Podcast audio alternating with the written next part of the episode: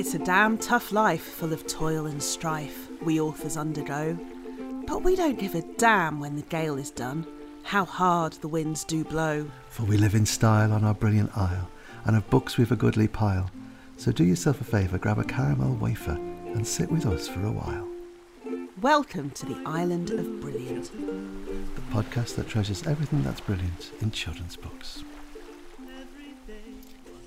Oh, that was a lovely shanty, Frank. very much. Well done. You've been working on that for a while, haven't you? I enjoyed it. How are you doing? That's the 3000th draft of that shanty. You got there I got the there. That's all I was that going to do it as a cotillion, then I was going to do it as a minuet, and finally I've done it as a Not a limerick. limerick. That's my uh, that's my poetry style of choice. I do think, you know, years from now, when I die, I hope at my funeral someone does a limerick. I think that would be quite funny. Everyone heads bowed. What would be the first line? there was a young, there was a young lady from Telford.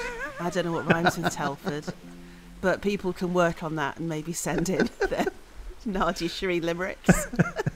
Well, that would be great. So, um, and yeah, it's a uh, morbid, send that's a morbid beginning, isn't it? Yeah, Sorry. Do, so do leave your limerick suggestions. do leave your funereal limericks. limerick suggestions, elegiac obituary limericks Yeah, uh, on um, yeah. on why the not? Isle of Brilliant Twitter feed, please.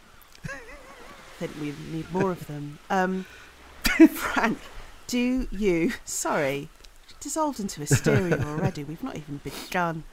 Uh, have you been doing any reading? I have. These long. I've been doing a bit of comfort have you? reading. Oh, go on. Why? What's wrong? No, it's just well, stuck on a desert island with, You're stuck on an island with with someone me. who's People would pay good money to be stuck on a desert yeah, island. stuck on a desert island trying to think of a rhyme for Telford. In case you, you know, Hmm. in case you're swept away by the tide, and I have to do your burial limerick. Melford, Say the limerick over your. Belford. I have been reading Oh, that's quite moving. a collection of Joan Mm. Aiken short stories called A Small go on. Pinch of Weather. hmm And that's a great title. There are magical Joan Aiken collections like Kingdom Under the Sea and Necklace of Raindrops. But this is the collection that's got some of the Armitage stories in. I don't know if you remember the Armitage stories. I don't at But all. But they're about a kind of a posh family. They're not that posh. They're about a kind of middle class family who live in a very suburban setup, but where there is magic. And I've been trying to think why they're so beguiling. It's because the Armitages are never in charge of the magic. They're not, none of them is a magician. None of them has any magical oh, powers. They're just stuff in the world. so there's a fantastic story where an uncle comes to stay, very thick-skinned uncle, who has come into mm. possession of the apple of discord from the War of Troy, but he doesn't know that's what Right. it is. and the Furies, the. Furies camp on the doorstep and point at him and shout, "Doom, doom!" You know, and he doesn't notice, but the Armitages do. But they're also that not bothered about it. They're just like, it's so inconvenient having these three women in black pointing and shouting doom on your doorstep. That's I don't know these stories at all. They're brilliant, and the, it also contains, think, what might be the most painfully romantic love story of all time, which is the Serial Garden, which is just right. absolutely amazing. Uh, On the back of the cereal packet, the boy, one of the boys finds um, a cutout. You know, you, you cut out, bend here, attach flap A to flap B, based on some Yeah. botanical engravings from the 18th century. And he, it's an out of date cereal. It's horrible. They're called breakfast bricks. They're like, they're basically jar Weetabix. And he, he constructs the garden, and it, oh, it's just so amazing because oh, it's just, there's a, there's a woman hidden in the garden who's had to Oh hide because of a kind of terrible love catastrophe. And the boy works out that the love of her life might still be alive. Oh, it's just I can't go on. I'm tearing up. Is it is it creep? It sounds quite creepy. It's not at all creepy. It's really beautiful. And and also, it's Joan Aiken, so it's really funny as well. You know, Mm, she can do mm, mm. funny like nobody's business. It's proper magic. And are these illustrated? Because I know we've talked about the Jan Pienkowski. Yeah, I think these are also Jan Pienkowski. Yeah, Are they? but they're much Okay. simpler. Can I borrow Yeah, it then when you finish? Thanks. Um, Can have it forever for keeps. You can have it for as long as you're trapped on this island with me.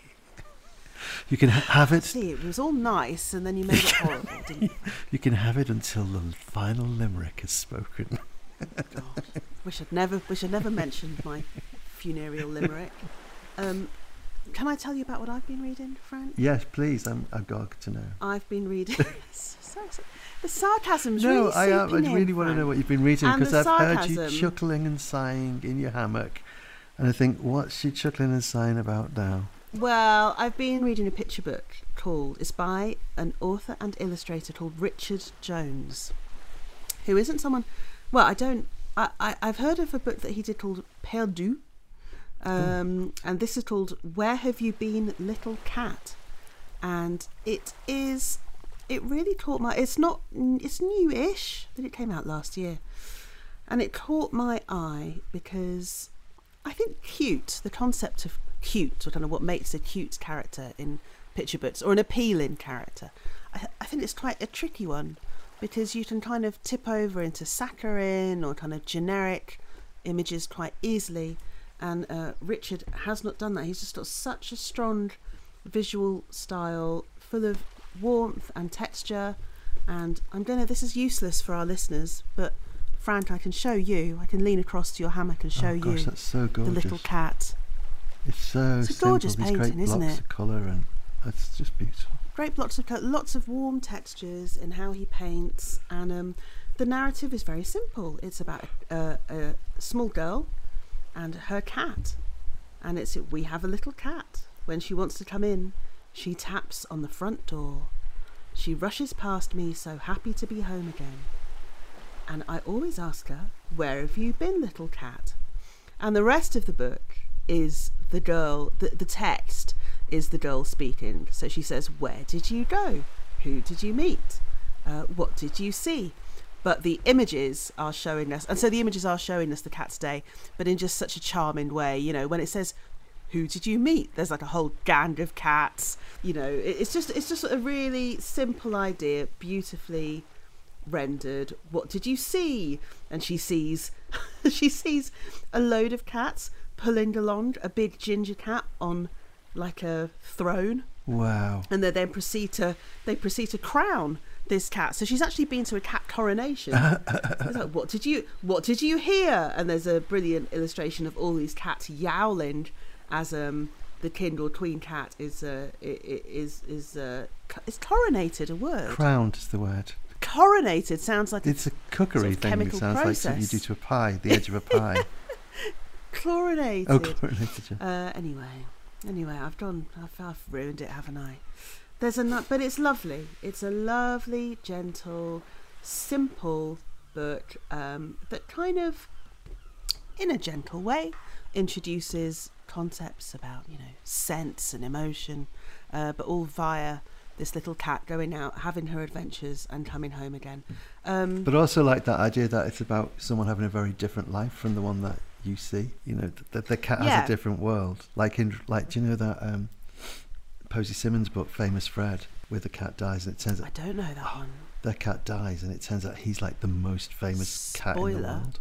No, it's not. But on page Oh, two, really? they're informed that they're going to bury their cat, and another cat comes up and goes, "You can't bury him in the backyard. That's that's Cat Elvis." oh, really? This sounds Yeah, amazing. it's really good. It's brilliant. She's so fantastic. Well, I'm a cat. I don't know if you're a cat person. I have two cats, and I do wonder what they get up to when they're out and about. And I think everyone does. So this is Well, now a that really you're trapped on an island, book. your cats are having massive cat parties in the house with Cat Elvis. a great Yeah. time. They've got the run of the place. So there's also a book by Bruce Ingman called When Martha's Away that I'm that I think is kind of along a similar bent. Do you know that one, yes, Frank? I do remember that. That's really great story.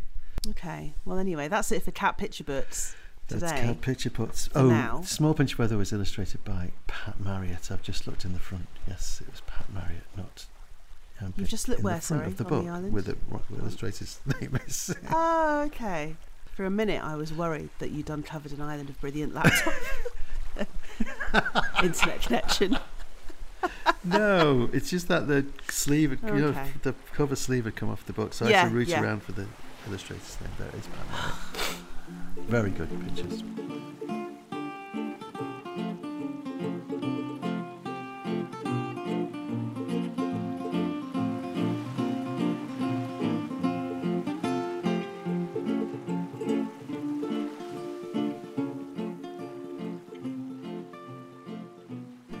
We going to do now, Frank?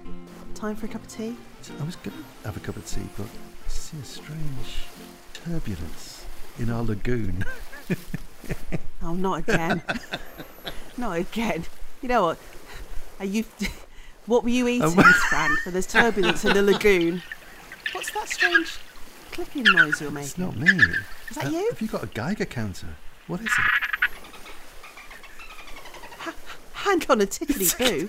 It's a dolphin. It's only a dolphin, that's all. It's a, it's only a dolphin. But I'll tell you, there's something a bit weird about this dolphin. The dolphin appears to be covered in doodles, Doodles. and it's jumping through the sea. It's covered in sort of strange drawings and, stars it's a and brilliant monsters. dolphin. It's a brilliant dolphin. Hello. There's someone shouting on the back I've of the dolphin. What are, some they, are they snacks. shouting help? I'm on my way. what are they? What are they saying? It's. It's, it's hang on, only- Woo. that's Liz Pichon. That is Come actual ashore, Liz, Liz Pichon. Pichon. Come ashore. So I'm trying very hard. It's absolutely brilliant to have the globally famous dolphin doodler. Liz Pichon You say that now. cast ashore on the island of Brilliant. Depends what I've brought with me. First of all, hello. Come ashore, Hi. Liz. Come ashore. Say, are your dolphin friends gonna just loiter here? And well, I think it's it's taking me it's taking me back to watching kids TV when you'd see f- films like you know like Flipper. Mhm. That's the sort of thing. You know, you, you kind of dream of being rescued by a dolphin. It was one of my favourite films as well. Was Splash. I remember being Splash you is a great film. Splash is brilliant. bits of it have fared better than others. I'd say. yeah, I, it needs, it needs to, I need to give Splash a rewatch. I remember being a bit traumatised by Splash. I think I was quite young when I saw it. Yeah, just you know all the swimming underwater and that kind of thing. So you kind of imagine being um, yeah being rescued by by a dolphin and being able to be on their back and swimming with dolphin. It was always the thing that I always wanted to do, swim with dolphins. So you know, Well, with books either side. well it's, we're, we're very we're very happy that you've had such a lovely afternoon. Thanks. We're going to spoil it now. The dolphins can stay nearby, Liz, and when you need them, you can call for them because you can speak Perfect. dolphin, Yeah. can't you? Obviously, I, I, I was finding it hard not to sort of join in the conversation with the Can you- clicking. Oh, that is a first. They're responding to you, Liz. They're responding to you. So, Liz Pichon, that your You- books have been translated into dozens of languages, but I was today years old so when I found out that they'd been originally written in Dolphin. Um, Liz, is it? I mean, obviously, we are joking about the dolphins being doodled on. The dolphins are fine, uh, listeners. Don't worry about the dolphins. But do you uh, doodle on just about everything, Liz? What's the strangest thing Um, you've been asked to doodle on? You know, sometimes when kids give me their phones and things, I'm always a bit worried about that. You're looking No. for the, you know, like an iPad or something. You're like, no, that's a bit expensive. Um, what's the oddest thing? I suppose. I mean, you know, I draw on my shoes. I draw on my nails. Look, I'm just, I'm just literally reaching to one side. I've got a pair of shoes. I was Look experimenting with spiders on these. So yeah, I've drawn. I always say to the kids, like, get permission first. Don't, don't just draw on anything. But um, yeah, pretty much, pretty much anything. Earrings. These earrings I've got on at the moment, I've drawn on those as well. Have you always done that? Because I think I need to give myself permission now, leave alone when I was a kid. I, I actually think I have always done stuff like that. I've always been making things. I was always the kid that would watch Blue Peter and never had the patience to wait to go and buy the proper sticky back plastic. Ah. I'd always be rummaging around the house and just try and get anything I could. So, no, so I've always been, you know, I always loved making things all the time. Mm. But, but like I said, not just wanted to do things immediately. So anything I could do quickly.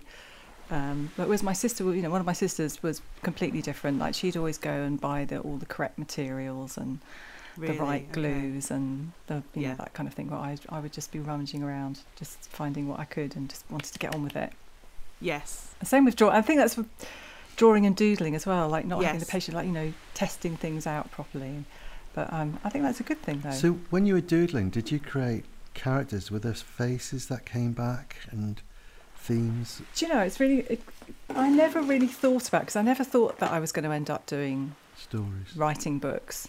Oh, story? No, not at all. It's something that I always loved doing, and I, it's only when you get asked about it now, you know, and you think back to where it started.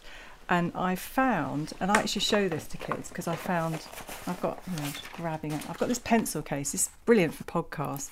It's an old pencil case that I found, and I've kept lots of bits and pieces in there. But one of the things I had was a little letter that I had written on a. I've been on a. It was just like a sort of camping trip or something. We've been on a school journey, and I think I must be. This is this must be early secondary school, like really, like the first. I don't know what what, what what's that in in new new years like now. year seven or eight. Yeah, it would be my first year. year seven. year seven. So, so I'll read you a little bit of it. So, um, which made me realise that I probably have been doing this kind of thing for a long time. So we'd obviously, I was obviously complaining about the fact we were having to sleep in fresh air. Every morning we get woken up by all sorts of twittering birds. They sometimes cr- come through the window and have a look around. Last night we had a disco and all the teachers had a better time than we did. Wow. On the first day here, we went on a 12 mile walk, six there and six back, to a hill just to admire the view. Wasn't happy about that. We all had a good laugh at the gear Mr. Fullerton wore. He looked a right twit. Nice, hey? And then in this picture, here, I'm holding it up. So I'd drawn a picture of the teacher and labelled all his items of clothing. Oh my goodness, yes. So I've got a purple jumper, green Eric Morecambe trousers. So for those of you who don't know, Eric Morecambe was like a comedian. He used to wear very big trousers, socks, badge, black shiny boots. They stop here. So, and so I've done a little drawing. So I've obviously been doing stuff like Wow. No, that's not just stuff, is it? That if you could slip that page into any Tom Gates book and it would just feel completely natural. I know. It's all there That's already. so funny. I know, and in this pencil case as well, I also found delving into it. So I always tell kids to keep things and keep scrapbooks. I think so. This is obviously something that I used to make. It was quite. We've actually just put done a version because I do. I write some of the um, Tom Gates TV scripts and co-write them, and it was one of the ideas that we had was a Tom token, and that's because I used to make these little Lizzie, what I called Lizzie tokens. Oh. So for Mother's Day or for presents or anything. So this says, this token has been made for Mrs. Pichon. That's my mum, very official. She may ask her to cook anything she wants.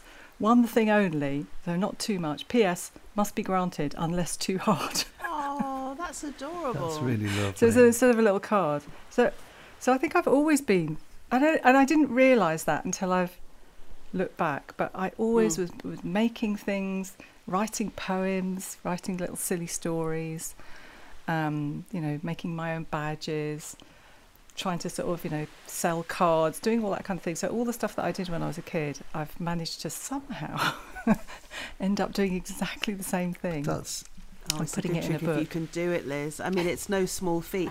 I think what I love about the Tom, because as you know, big Tom Gates fans here, and so I've enjoyed so many of them. And what I love about the Tom Gates books is he's just so immediately alive and believable. He's just you get him straight away, You're, and you he really sounds like he sounds like a kid. Uh, and it's it the character itself tom tom itself is probably based on what i was like as a kid um, which was you know very enthusiastic but very easily distracted. And like i said nothing's changed. Um, and i just you know I, I i didn't have it took me a really long time to actually get around to writing stories i didn't Mm. start writing them until i was in my kind of mid 40s i'd say Mhm. Mhm. uh, So I did lots of illustration, and I illustrated other people's books. You know, I did lots of lots of greeting cards and things, and do lots of character design, um, and album covers as well. Yeah, Um, and I think all those things that I did in the past, like you know, design, look, it's a bit like it's not the same as a book cover, but actually looking at a surface and deciding, you know, how how you're going to tell the story on there and and putting images together. So I think all those things that I've done in the past kind of brought me to closer to doing picture books and learning how to do those by illustrating other people's stories and remembering the kind of stories that I used to really like when I was a kid as well. And then it just you know it took me about two years and I to get Tom the Tom Gates the the idea that I had, which was a collection of scrapbooks and you know Mm. sticking things in, and actually developing that story into something that I thought I would have loved reading when I was that age. And that's that's almost that's what I remember thinking. Like, what kind of book would I loved at that age? And I wanted to put everything in it that I loved. So it was like funny book, you know, funny stories, drawing, using all those same things that you use for a picture book. I wanted to put that in the Tom Gates book. So you have those page turning moments, um, using the different fonts, using the paper. And also, I wanted to put poems in and song lyrics and music and how to make things, which are at the back of the book. Um, and so that's what I did. which is which is very radical and rule breaking and hugely innovative. Because when was the first Tom Gates book? 2011, I want to say. Uh, yeah, Around 2011. Then? So 2010, 2011. Yeah, I mean, there was Wimpy Kid had come out, and I didn't know anything about it. I'd never even heard of it, but Mm. I think that kind of helped, you know, because I think publishers were looking for something on a similar sort of vein, whi- which is a school. Mm. But you know, we, the style of the books, it's about a child and obviously a kid same age, and it's school, and it's funny, and but Yeah. mine's not written in a diary format.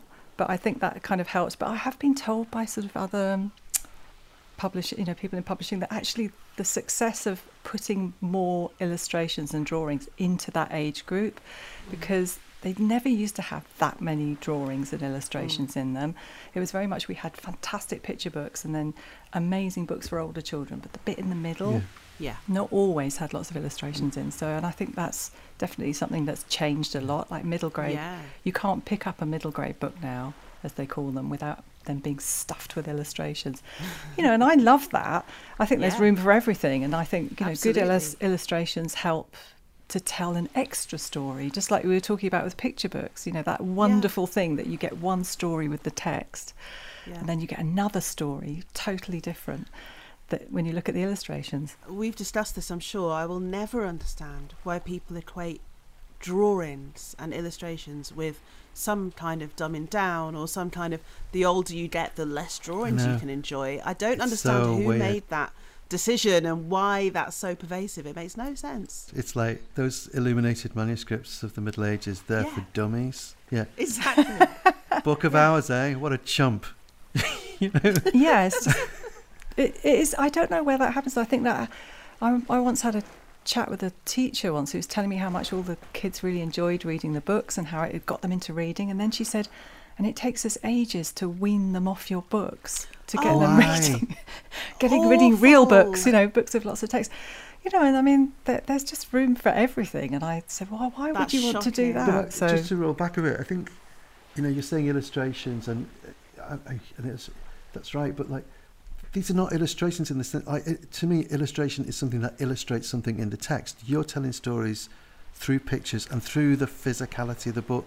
You know, both both of you. You know, because that's happening in Grimwood too, and when I was growing up, Molesworth.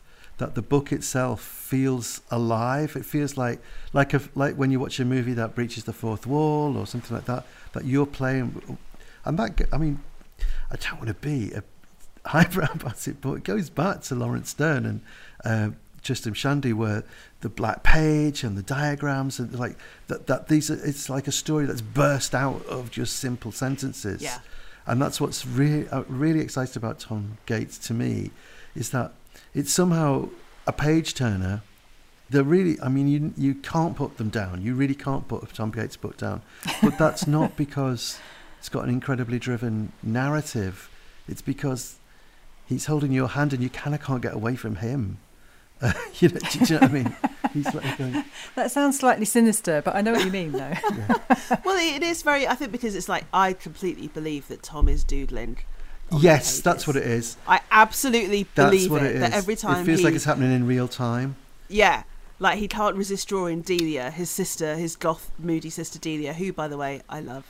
Um, and he always has to draw a picture of her. It's hilarious. And um, But and when he, when he says other kids are looking over his shoulder and he's writing messages in the Yeah. book for them, I totally get that. You know, so I think it's that, isn't it, that you're sharing his time frame somehow. And I wanted to write about things as well. That I think that's one of the reasons you that lots of kids in lots of different countries uh, have been enjoying them because I'm writing about things that are happening in childhood that hopefully don't date as well. yeah, That it doesn't matter, you know. I think I think there are some things in childhood that will always be the same, Um, so I don't really put very much technology in there, and I'm more interested in the small details of school life and family life, and the things that children will recognise as well. this and is- I mean that was a that was a reason as well, apart from being because you have to draw it a lot for not making not making the clothes too specific and not being very specific Yeah. about what, where it was set, and so that children could imagine themselves in there. This is something Nadia and I were talking about back in the days when we were talking to each other. Was um, no, uh, when we were still talking to each other, when we were still friends, but we were talking about the fact that they, you do so much with so little. I think like the temptation when you're writing any story is to keep piling more and more and more stuff on, whereas you just lean more and more and more into the small things of life, and you get so much. You get so much out of so little, and that's very. yeah. That's really really hard. I'm quite envious. It's really, it's a really hard skill, and it's a very. s- It's the the writing is so great, Liz, and we're not just going to tell you how great we are. I promise. I'm always like, hmm. Suppose I have to write another book. More characters, more escalation. Let's make it more. You know, more, more, more. You wrote a book, uh, one of the Tom Gates books, and forgive me because I can't remember exactly So the I name can't of which one it was. But what was genius about it is that Tom and Delia are left on their own for a bit, and Delia wants to go to the shopping centre to get her book signed, and they get trapped in a lift, and then eventually they get out. And you know, that's if you're describing the plot to someone, Sounds that's what happens. that's what happens, and it sounds very small. But the book is not small, it's hilarious, and you kind of focus in on all the little emotions and interactions they have throughout that very domestic, but crucially, very recognisable day for well, it's that it's that thing as well because when I first started, you know, the amount of book I wrote to begin with that actually got publishers interested wasn't very big. You know, I did I Mm. wrote it in an, in a school exercise book, and then suddenly, you know, it got sent off, and I got seven offers from seven different publishers, which has never Wow. happened. And I was a bit like, oh no, now now I have to Yeah. write something, and I'd never written anything longer than a picture book, and even those Mm, some of the picture books I'd written had never seen the inside of a bookshop, you know. mm, mm. So I had to work out how to do it.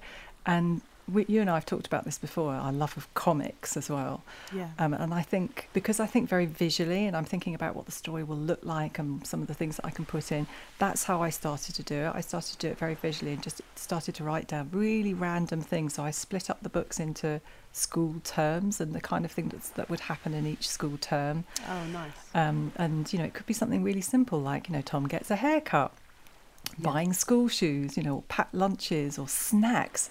I think that's one of the reasons why snacks and food feature a lot.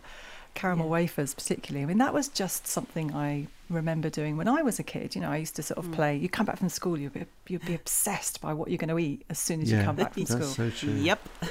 And then that never changes. You know, you'd I'd be No. thinking like, what am I going to eat? What am I going to eat? You know, Yeah. toast. You know, you'd raid the sort of biscuit tins. That horrible thing that I think children still have now, where you'd see like a tin of Quality Street or something, and you'd open it thinking, oh, biscuits or sweets, and it would be full of um, sewing kit. Yeah. Yeah. Ba- batteries and charges. Batteries, you'd be like, "Oh, no." or empty So you'd wrappers, about that. origami to look like real things. So, um, Yeah. since you've raised the subject, where's the snack, baby? You're supposed to bring us a snack. What did you bring us? Snack. Frank, Frank, that's a rude way know, of addressing but, our like, you're not just pleased to see me. You just want the snacks. Well, I I think everyone's going to assume that I'll bring a caramel wafer, but actually, the Yeah. snack Oh, that really, yeah, I know. I'm sorry. Another snack know disappointment. just- Go on. Another snack. disappointment. Frank. It's going to have to be toast. Yeah, I mean, okay. that toast. Mm. Toast is the thing that I think I would. I I could not eat potatoes, Oh. rice, bread, anything. But ask me to give up bread or toast, and I'd be like, oh,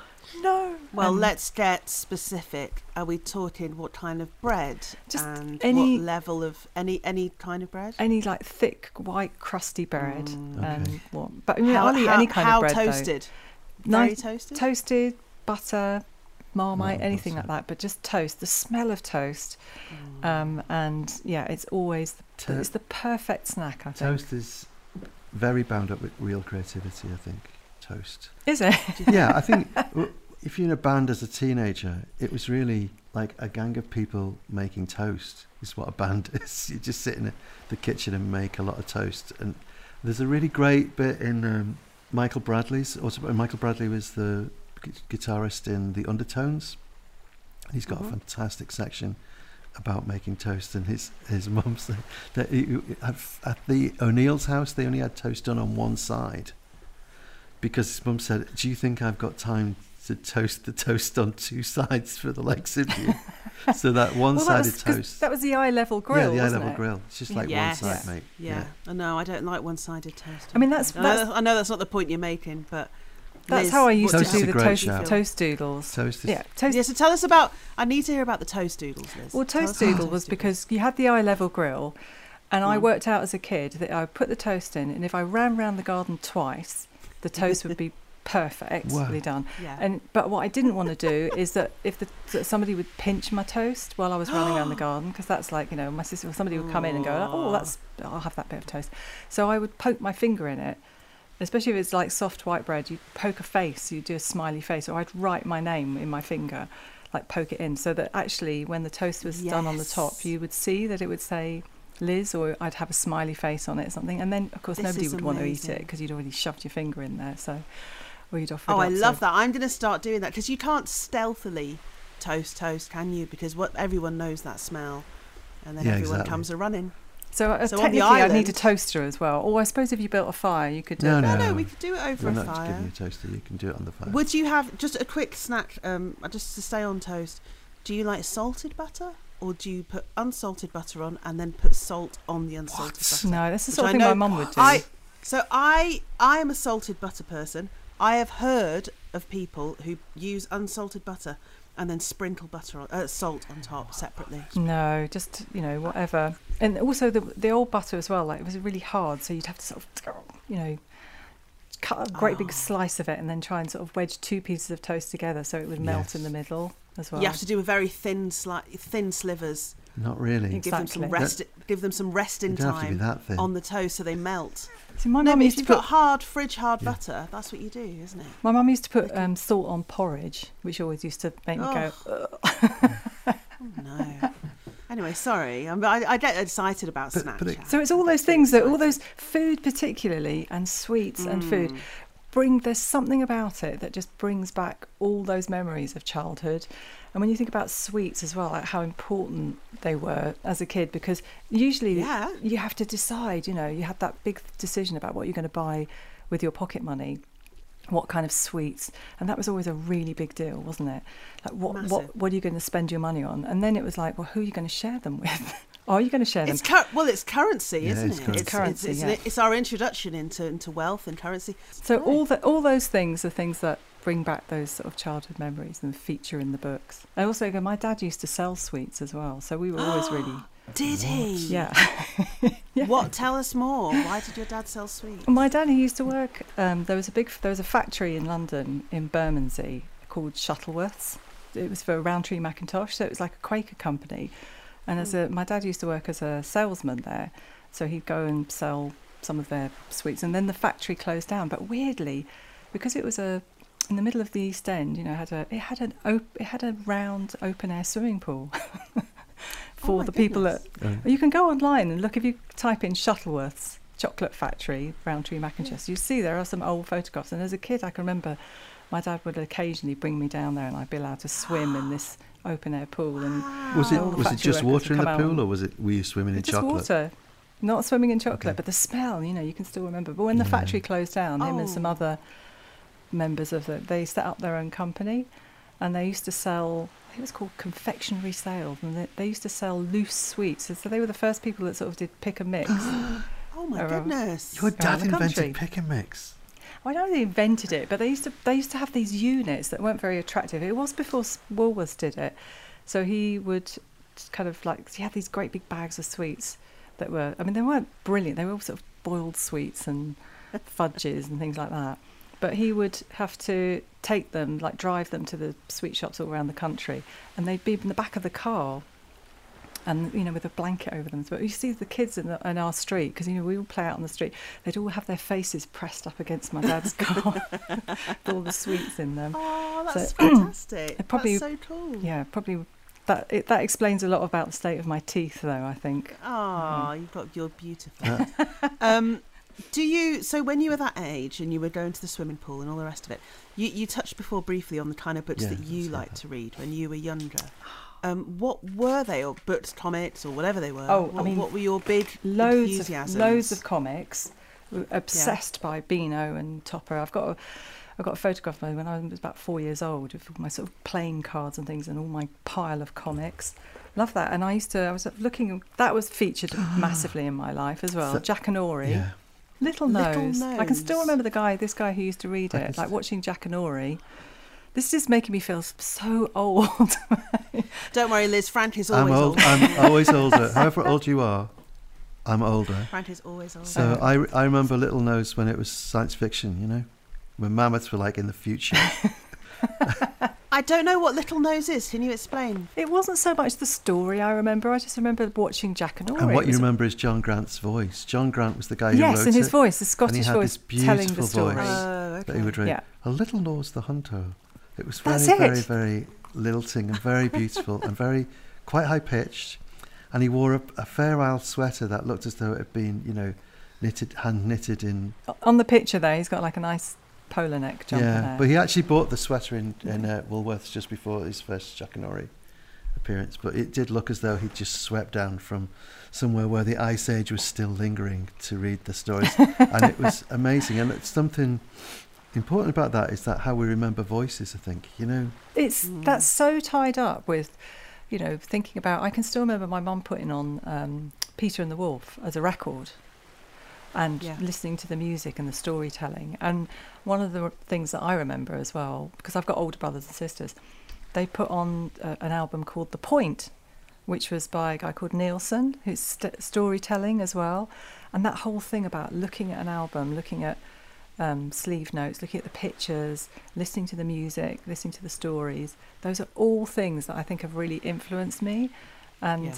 You know, I've I've tried to do all that sort of the same sort of thing in the Tom Gates book. So it's really sort of tied up, even from like listening to, you know, the television programs that I watched as well. You know, the Mm. fact that you know I loved you know banana splits and the double deckers and all those sort of stories, things with stories. I stories. love banana split. Yes, remember that. So You show me a banana with a million dollars, and I'll show you a rich banana. oh no, it's the I sour remember the grapes sour grape bunch. bunch. yes. and I've got another book here that was a really big influence on me. It's called The Bad Oh, Speller, wow. and it's by William Steig. Oh, and lovely. um, it's very simple. It's just it's basically somebody gave this to me because I was so bad at spelling, and still I am.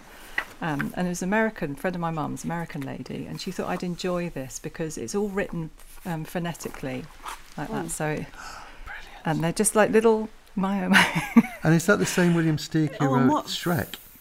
Yes, Okay. yeah, that's it. So it's the same word. So it says, "My oh my, is she surprised to see a flower of such great size?" And the whole thing you have to kind of de Figure out. decide, you know, That's yeah, amazing. figure it out because yeah. it's all written weirdly and phonetically. And That's the thing I loved about this book, it was it wasn't really it wasn't a story. Number one, it was funny. And Yeah. you know, animal musicians playing on various instruments. There we go. Might have to I mean, that's fantastic. And it We'll have made me laugh. These pictures online. It made me feel less bad about not being able to spell because I thought it was actually quite an interesting thing. Yeah. And I loved the little quirky black and white illustrations. So it was a whole thing about just everything working on those different levels. So I've still got this one, which was given That's to me. That's gorgeous. And this one I'm, I'd love to talk to you about as well because lots of people don't realise it. But my son is very dyslexic. My son didn't learn, he's 33 now, Mhm. 32. I forget. But he didn't learn to read until he was 11. Mhm. So we went through, and he really, really could not read all right at all. Mhm. And we had to go, you know, to go through the whole sort of system of getting him out, Mm. out of school and into a specialist dyslexic school.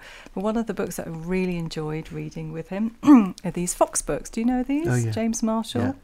You do know Yeah, them. I don't know. them. Oh, they're so funny. They're, Do Mm. you like them, Frank? Yeah, they're fantastic. They are really funny. Um, and it's just like Fox has got an attitude. Yeah. so particularly when he was you know like my son being older and having to read books that were sort of you know that Yeah. looked younger they were just really funny and they were books that i really enjoyed reading out loud to him as well and i was just sort of reminding myself about them You will Yeah. enjoy this. Just the idea as well. There's Fox, who's playing Oh guitar. so they're American. So James Marshall is American. So he says Fox's mum was on the phone. Fox would love to help, said mum. I'll send him right over. I won't do it, said Fox. Whatever it is, I'm playing rock star. So he says, Mrs. Ling across the street needs you to babysit for her, said Mum. Why don't you do it? said Fox. I'm having a rest, said Mum. Now hurry up. No, said Fox. And that's that. Oh, really?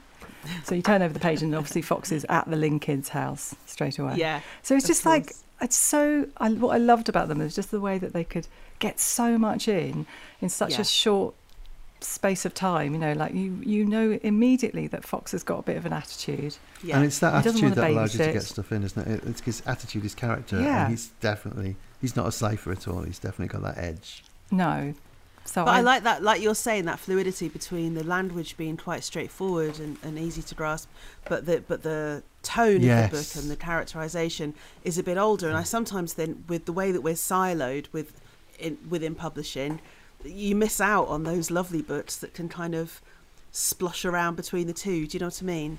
Um, and, it I was it was also it was really important that you know we'd pick up books and we'd read them out loud and and just Yeah. laugh as well, like funny books. yeah, We're just you know it's great having stories that would really get your imagination going and get your well, voice going because funny books are the ones that ask Yeah. you, uh, are asking you to read this bit out, aren't they? They're the bits where you where you stop whoever's near you, whoever you love, saying, "Listen to this." And Tom Gates does that all the time. Thanks. I know every I page. try my best. book twenty. I'm on. I'm just starting to think of ideas for book twenty-two, Actually, and I don't know about Can you I guys. ask you but- something Goodness. very personal But then? Are they a joy to write or is it a pain to write? Are they hard Do you know, work? every single. They're a lot harder work than they look, because I think kids will literally plough through them. They read them Yes. really quickly, but because of all the things that we talked about, you know, how I spend a lot of time actually working out where to put things on the page, how to tell the story, you know, what illustrations you're going to put in. And you don't want to repeat yourself. Obviously, I'm on book 22 now. So at the beginning of every book, I'm always, I always have that horrible feeling in the pit of your stomach that you're just not going to have any ideas. and you just go, no, what am I going to write about this time? You know, what can I do? And then Mm. slowly, I don't know about you guys, but I always, I'm always collecting funny pictures or if I hear something and I just sort of keep writing them in a notebook and take photographs of things and there just may, might be one or two things that you put down that you Mm. see you think oh that could be the start of something that's quite a funny story and then I just try and put things down very randomly and don't worry about what order I'm putting them in or you know how it's going to end up or where it goes I just try and get it out of my head and onto a piece of Yeah. paper and then slowly then you'll start and you have to do it to I always start the writing process and think you, you if you're not enjoying it if you're not enjoying it while you're doing it to at least to a certain extent then it's there's always that bit a bit like building work where in the middle of it you always look at it and go oh my god this is horrendous yes. this is awful i can't believe i've written this this is the worst book Yeah. i've ever done oh this is this is it you know somebody's going to tap me on the shoulder and said you know the well jig done is up. you It's know, over now. It's over Yeah. now. Go and find something else to do. And then slowly it kind of starts coming together, hopefully. And, you know, because I do all the designing and do the covers and end papers and everything. I mean, you do so much. I should say, not to sorry to talk over you, but it just made me think when you were talking about all your influences and how broad they are. You kind of create that with the world of Tom Gates. Yeah. There are records. Yeah. There's a whole world. There's a universe. There is. There's because you do the practical books as well, don't you? Like the how to draw books, and then you do the. You've got a, that. There is a record, isn't there? there is a Tom record. Gates There is an album. So Mark You've and I write all You've the done songs for it. yeah, it's am- it's amazing. Well, It's think, not just books. You've made this whole universe. I think part of that as well is because I I don't know about you, but uh, I mean, but I found you know I mean I was I was I wasn't planning on doing being a, an author or an illustrator, and so suddenly you're in this world Mm. that you have to you suddenly get asked to do events, and yeah. the Oh my God. idea somebody who was struggled at school with reading the, i mean even just reading out aloud in the class used to break, make me break out in a cold sweat the Mm. fact of doing it to so many children Yes. with teachers and everyone waiting for Mhm. you I, re- I, I realised that I had to find a way somehow to be able to do this and to enjoy it. because otherwise it was just going to be awful. you know, I wouldn't Yeah. sleep the night before an event. The first time I picked up a pen to do a drawing in front of a class, my hand was shaking so much, I had to put the pen down. I didn't realise that panel events, you know, how much. I sort of turned up thinking I was just going to have a chat and be asked questions. I didn't, didn't realise how much preparation everyone did. Yeah. Yeah, yeah. So I, that was part of it, of just trying to find a way to be able to communicate what I wanted to, and also to encourage the children. So the drawing part of it, I suddenly realised that actually the style that I developed for the books, kids could really copy, and they could feel successful about it. And then I started showing them other things, you know, like how to make things in paper. And then I, that's why I started drawing on my shoes because all the kids were sitting on the ground in assembly. And then they suddenly spot your shoes and they go, "Oh, look, she's drawn on her shoes." Ah. And for me, having coming from a come from a background where I used to do album covers and you know the music, it felt like a, it felt like I'm trying to sort of show children these are your stories and your ideas that you have in your life. You get them out of your head and you do a little drawing, and then you can take that drawing and then maybe you can do something else with it. That you could put it on a T-shirt or you could do a design, and just showing them. Or you write a lyric, then you might make a song. So it's just showing them how you take those stories and take those ideas and how they can develop into other things as well. Um, and that's that was that it started off of just being a way to communicate to the children um, how to do the books. You know how Yeah. how how was I going to talk to them about? And then it started to be like, well, I've got all these lyrics in the book. We've written Tom's in a band. Wouldn't it be fun if you know we re- really actually turned it into a band and got some guys to sing and you know put a band together and and so we started to do that as well. But it was partly because, you know, I'm doing events, I'm talking about the same character all the time, and I was trying to find different ways for it to be interesting and to talk to, to people about and expanding that world. So it has kind of grown. Um, it really has. yeah. And what I think is amazing is that people might not realise because Tom Gates is such a success, rightly so, and it's one of those you know few. Well, I don't know how to say this diplomatically. not non-celeb driven kind of soup, you know, Super uh, brand, superpowers in, in yeah, super brands in, in in books. But what I love and what maybe people don't realise is how much it's so. It's you, It's like your you. thumbprints are all Yeah. over everything Well, I and mean, it's really organic But and it's really why it's like got you've that- really pushed it. That's it's why it's amazing. got that truth, and that's why it's got that heart. There's nothing calculated about it. Just listening to you, you are Tom Gates, you know. no, but you are the toast and everything. You know, there's this, there's this great line. well, in, if it makes people Go on, sorry. I was going to say, it makes people be- feel better. You know, like the first, I don't think n- n- no, none of the supermarkets took it in the early days. and Some of the bookshops didn't take it either. So it really, it started off, you know, and uh, I did lots of work with going into schools and libraries and things like that and talking to librarians. And actually, it was. Um, it was that you know that started off that kids really and the librarians particularly suddenly Mm. realised that there was a book that actually would get kids into picking up books if they were unconfident readers or they were reluctant. yeah.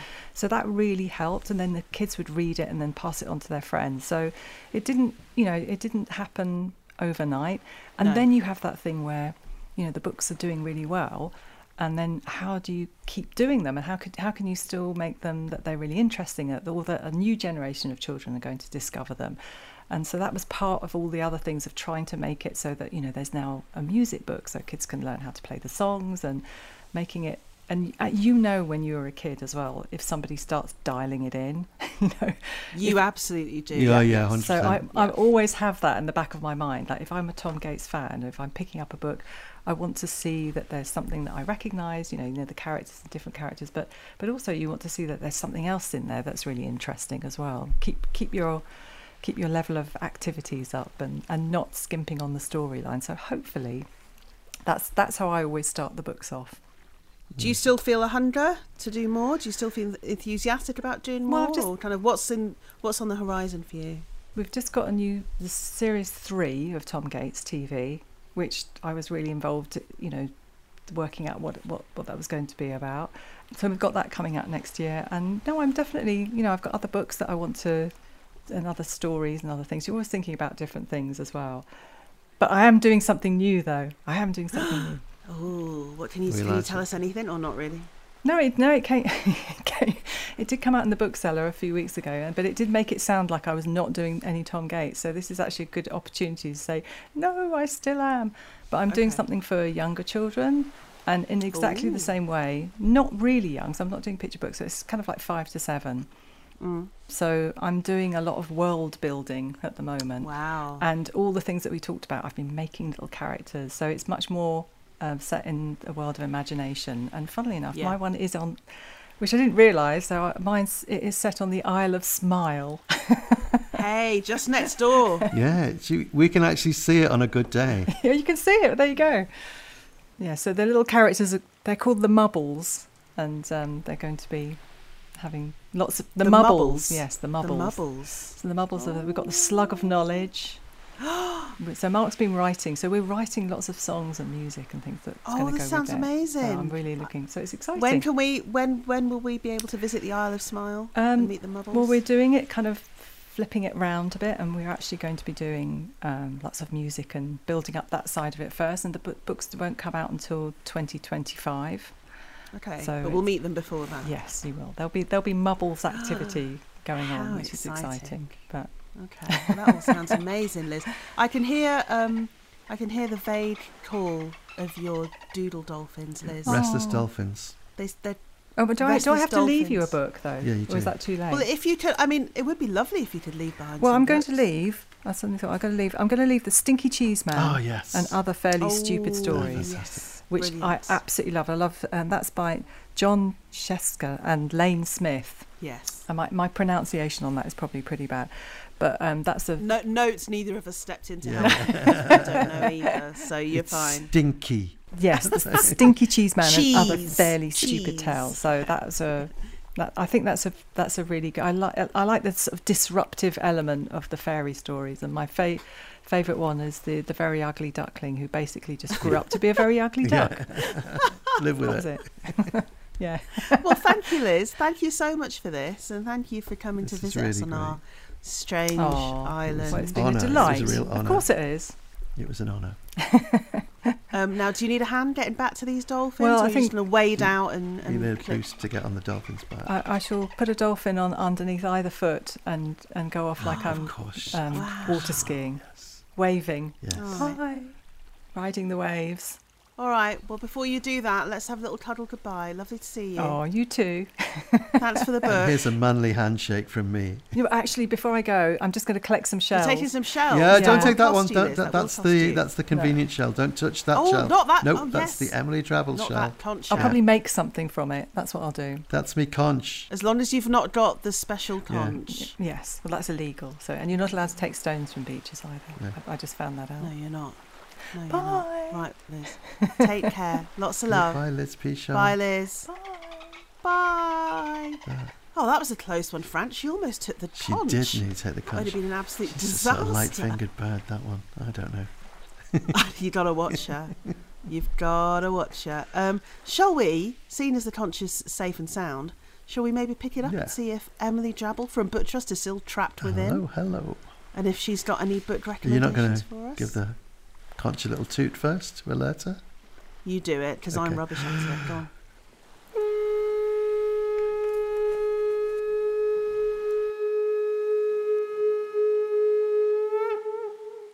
Hi Frank, hi Nadia. It's Emily Drabble from BookTrust reaching you through this amazing conch shell. The fact I'm getting my messages through like this is proof that children's books are so magical. It's quite incredible, isn't it? And the books will arrive by hot air balloon this week. Now, do you know it's actually non fiction November? To celebrate, I want to tell you about two non fiction books.